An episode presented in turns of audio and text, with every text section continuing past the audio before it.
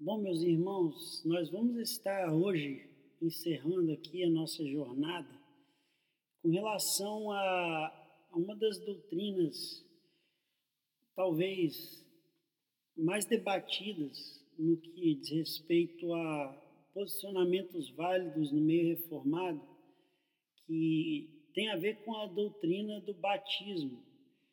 Debate se dá em diversos campos, mas o que nós estamos focando aqui, na verdade, tem a ver com a pergunta quem deve receber o batismo.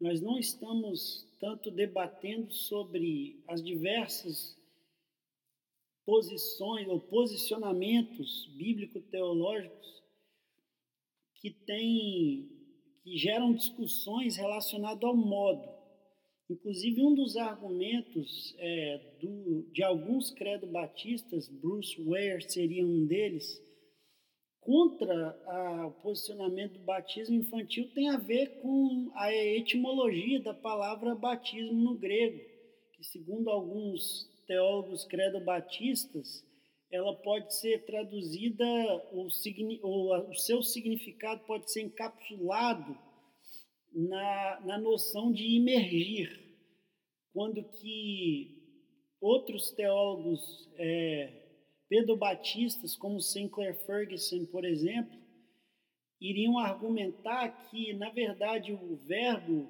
para batizar no grego no Novo Testamento não significa emergir, significa dar a ideia de uma coisa ser de uma coisa ser prevalecer contra outra, embora isso inclua a ideia de imersão, é, não se limita à ideia de imersão, e a prova disso é que um, o, evento, o evento histórico de Pentecostes, em Atos 2, é onde se cumpre a promessa de um batismo na Bíblia. O batismo do Espírito Santo, quando o Espírito Santo desceu sobre a igreja, gerando aqueles aqueles fenômenos visíveis e audíveis que estreou uma nova, uma nova era na história da igreja primitiva. No entanto, o batismo do Espírito Santo é descrito na Bíblia como um derramamento e não como imersão, de modo que se torna impossível exegeticamente afirmar que o verbo para batismo no Novo Testamento se limita à imersão, quando o próprio batismo do Espírito Santo é descrito não como imersão, mas como um derramamento. O nosso debate, no entanto, não está relacionado ao modo do batismo, está relacionado a quem recebe o batismo, a aqueles que devem, a, aqueles aos quais a administração do sinal externo da nova aliança deve ser ou não administrado. Nós temos explicado aqui qual é a razão por trás do batismo infantil e semana passada nós vimos, a vez passada nós nós discutimos e, e tentamos expor o argumento bíblico teológico que na verdade está fundamentado em uma, uma, uma coerente teologia do pacto que entende que Deus, por toda a história da redenção, se relacionou com seu povo por meio de alianças e que a prática da inclusão de infantes havia sendo era, um, era uma questão normalizada em Israel há dois mil anos, quando nós chegamos à igreja do Novo Testamento. Então, a pressuposição, obviamente, inclusive quando Pedro usa o princípio tu e tua descendência, que foi, que foi na verdade, usado por Deus no pacto abrâmico, em seu pacto com Abraão, ele, ele dá a ideia de continuidade no que tange a administração dos sinais externos. No Antigo Testamento, a circuncisão, no Novo Testamento, o batismo. Isso é explicitamente defendido pelo apóstolo Paulo em Colossenses 2. E hoje, apesar de nós não usarmos tanto material bíblico, nós continuamos a apresentar a razão, a razão bíblica do batismo infantil por via do argumento por inferência e vamos encerrar com o argumento histórico. Essa linha de argumentação faz inferências a partir do texto bíblico quanto à ausência de uma proibição explícita do que do que vinha sendo praticado desde desde os tempos antigos no Antigo Testamento, de modo que nós precisamos perguntar como que nós interpretamos o silêncio neotestamentário com referência a essa proibição ou ao mandamento explícito de que nós devemos de fato batizar crianças. Isso porque um dos argumentos mais fundamentais dos credo-batistas é justamente isso, que no Novo Testamento não, é, não existe nenhum mandamento explícito quanto ao batismo infantil.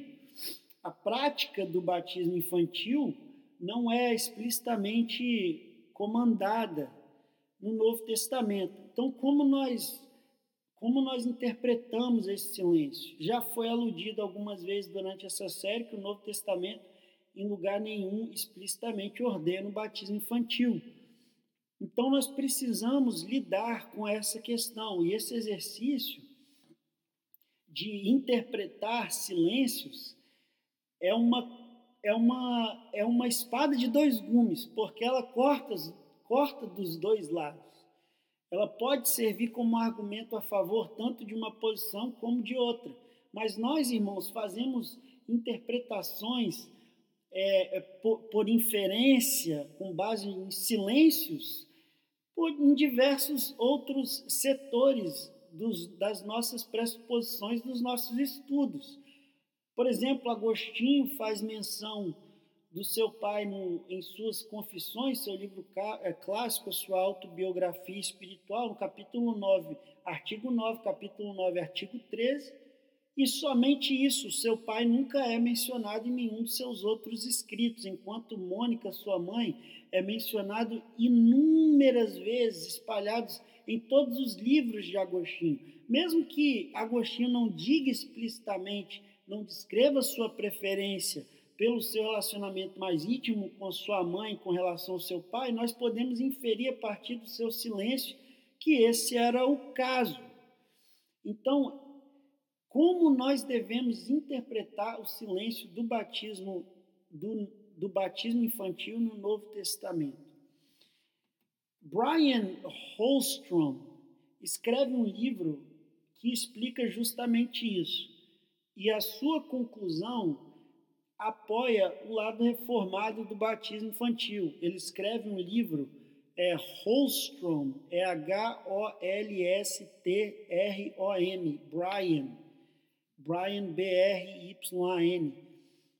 O seu livro é chamado Batismo Infantil e o Silêncio do Novo Testamento.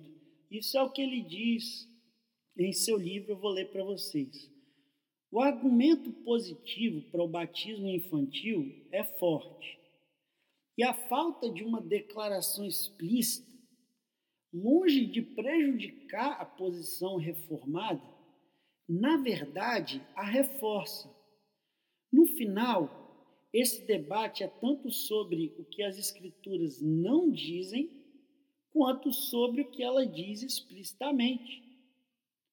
O cristão reformado deve admitir e basear parte do seu argumento para o batismo infantil no silêncio do Novo Testamento. Mas nesse caso, o silêncio clama a favor de sua posição. Em outras palavras, o argumento por inferência é bem simples. Ele afirma que o silêncio do Novo Testamento, além de não enfraquecer a tese do batismo infantil, a tese Pedro Batista, o silêncio do Novo Testamento a fortalece. Indica que a administração do sinal externo da aliança em infantes, por ser tão óbvia à luz do, do Antigo Testamento, tão normativa, tão espiritualmente aceita e, e, e teologicamente internalizada que ela não não precisava ser mencionado um mandamento explícito para que essa essa prática comum tivesse continuidade. Muito pelo contrário, somente uma proibição explícita de uma prática normativa inerente à cultura socio-religiosa judaica deve impedir a continuação de uma prática teologicamente aceitável e divinamente imposta. Então, eu não quero voltar no argumento bíblico teológico para dar base ao argumento do silêncio, mas a literatura secundária, no que diz respeito à, à tese que nasce a partir do silêncio do Novo Testamento, abunda de fato. Inclusive, Bibi Warfield, que é um teólogo de Princeton, aqui de, em New Jersey, nos Estados Unidos, obviamente, na sua época, um grande teólogo, uma mente, um dos titãs da teologia é, princetoniana, conservadora, um grande autor que defendeu na sua época a doutrina da inerrância e infalibilidade da escritura, num período onde quando o liberalismo estava tentando denigrir alguns fundamentos da ortodoxia cristã, Bibi Warfield argumenta algo muito simples. Deus incluiu os infantes na igreja do Antigo Testamento, na comunidade do Antigo Testamento, em seu pacto com Abraão. Até que Deus proíba a inclusão de infantes, dos filhos daqueles que dos filhos daqueles que são da comunidade da Nova Aliança, nós devemos continuar essa prática até que Deus diga o contrário. Em outras palavras, o que que Bibi Warfield está dizendo? Deus comandou uma coisa, até que ele proíba o que ele comandou, que ele indique que houve uma alteração, nós persistimos fielmente naquela prática. Esse é o argumento por inferência. A partir do silêncio. Quando nós chegamos no argumento histórico, um dilema um pouco parecido é, vem à tona. Porque Teólogos Pedro Batistas vão admitir nesse ponto que o argumento histórico deixa um pouco a desejar no que diz respeito a reforçar a tese Pedro Batista, quando o material analisado faz referência ao que nós temos nos primeiros dois séculos da igreja. Credo Batistas celebram o fato de que nos primeiros dois séculos da igreja, isso nós temos que admitir, embora hajam alguns, algumas referências aqui e ali, uma clássica, por exemplo, seria a morte de Policarpo, quando ele diz que por 86 anos o Senhor tinha sido fiel a ele, e muitos teólogos é, Pedro Batistas vão argumentar que Policarpo estava se referindo ao seu batismo, ao seu batismo quando ele era criança. Origem também faz referência ao batismo infantil aqui e ali, mas nós não temos nós não temos uma compilação sólida no que diz respeito ao material histórico nos primeiros dois séculos da igreja. Existe um silêncio até o final do segundo século. A interpretação credo batista afirma o seguinte, que essa prática foi iniciada no segundo século, foi iniciada no segundo século e representa um afastamento da prática da igreja primitiva. Em outras palavras, se algo vem à tona no segundo século do nada, praticamente, apesar de não ser do nada, a evidência pós-apostólica com certeza indica que o batismo infantil representa uma inovação que sucedeu à era apostólica. No entanto, a interpretação Pedro Batista vai afirmar justamente o contrário. É aqui que se dá a, a. Por isso que o argumento a partir do silêncio é um pouco complexo. Porque de um outro lado, os Pedro Batistas vão dizer: espera aí, o silêncio da igreja com relação ao batismo infantil nos primeiros 150 e poucos anos indica que o batismo infantil era uma prática comum da igreja cristã. E outra, quando essa prática surge, quando essa prática aparece a partir do segundo século, não existe nenhum protesto à comunidade, partindo da comunidade ortodoxa, quanto a uma preocupação dos pais da igreja no que diz respeito a essa nova prática, vamos colocar assim.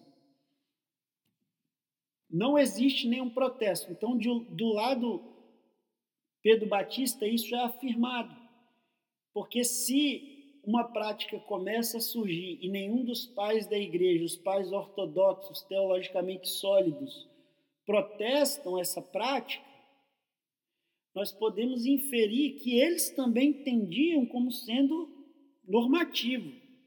E aqui, irmãos, eu quero confessar para vocês que eu que eu estou me reclinando no conhecimento vasto de muitos especialistas na área da teologia histórica patrística.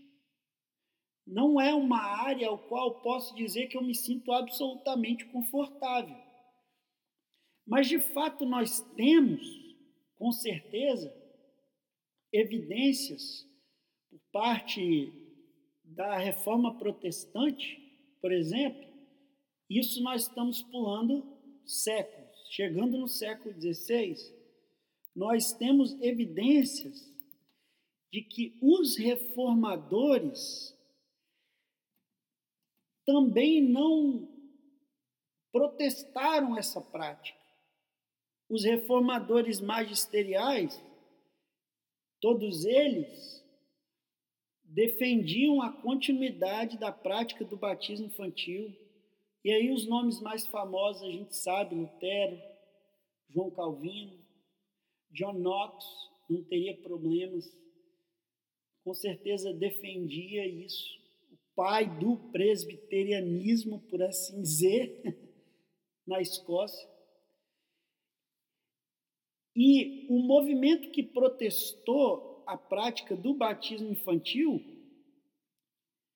foi, na verdade, um movimento chamado radical, da direita, os anabatistas, que tinham outras áreas da sua teologia que eles não concordaram, concordavam com os reformadores, mas os reformadores em si, com certeza, advogavam a prática do batismo infantil. De modo que quando nós chegamos em um teólogo contemporâneo, como R.C. Sproul, por exemplo, ele argumenta jeito, de um jeito Sprouliano, vamos colocar assim, com muita clareza e simplicidade, exatamente o que eu quero dizer. Eu queria encerrar essa, essa, essa parte da nossa discussão, queria encerrar essas sessões sobre batismo infantil com essa com essa citação de R.C. Sproul. Se você se você está aqui ouvindo somente essa aula, essa aula precisa ser suplementada pela primeira, batismo infantil 1, quando nós usamos o material bíblico para fazer uma exposição e uma defesa do posicionamento em favor do batismo infantil. Hoje, no entanto, nós não estamos nos propondo a usar tanto o material bíblico, nós estamos querendo dar continuidade ao nosso argumento, atingindo dois outros pontos que foi prometido, o argumento por inferência e o argumento histórico. E aqui está o R.C. Sproul defendendo com base na, no argumento histórico também a favor do batismo infantil. Ele diz o seguinte: fato de que a prática do batismo infantil parece ter se espalhado por toda a comunidade cristã em 100 anos, sem nenhum protesto, é mais uma indicação de que a aceitabilidade de dar às crianças pequenas o sinal da aliança foi simplesmente assumida pela igreja primitiva. Parece que o batismo infantil foi administrado porque representava uma continuação da prática que tinha mais de dois mil anos de precedentes na casa de Israel.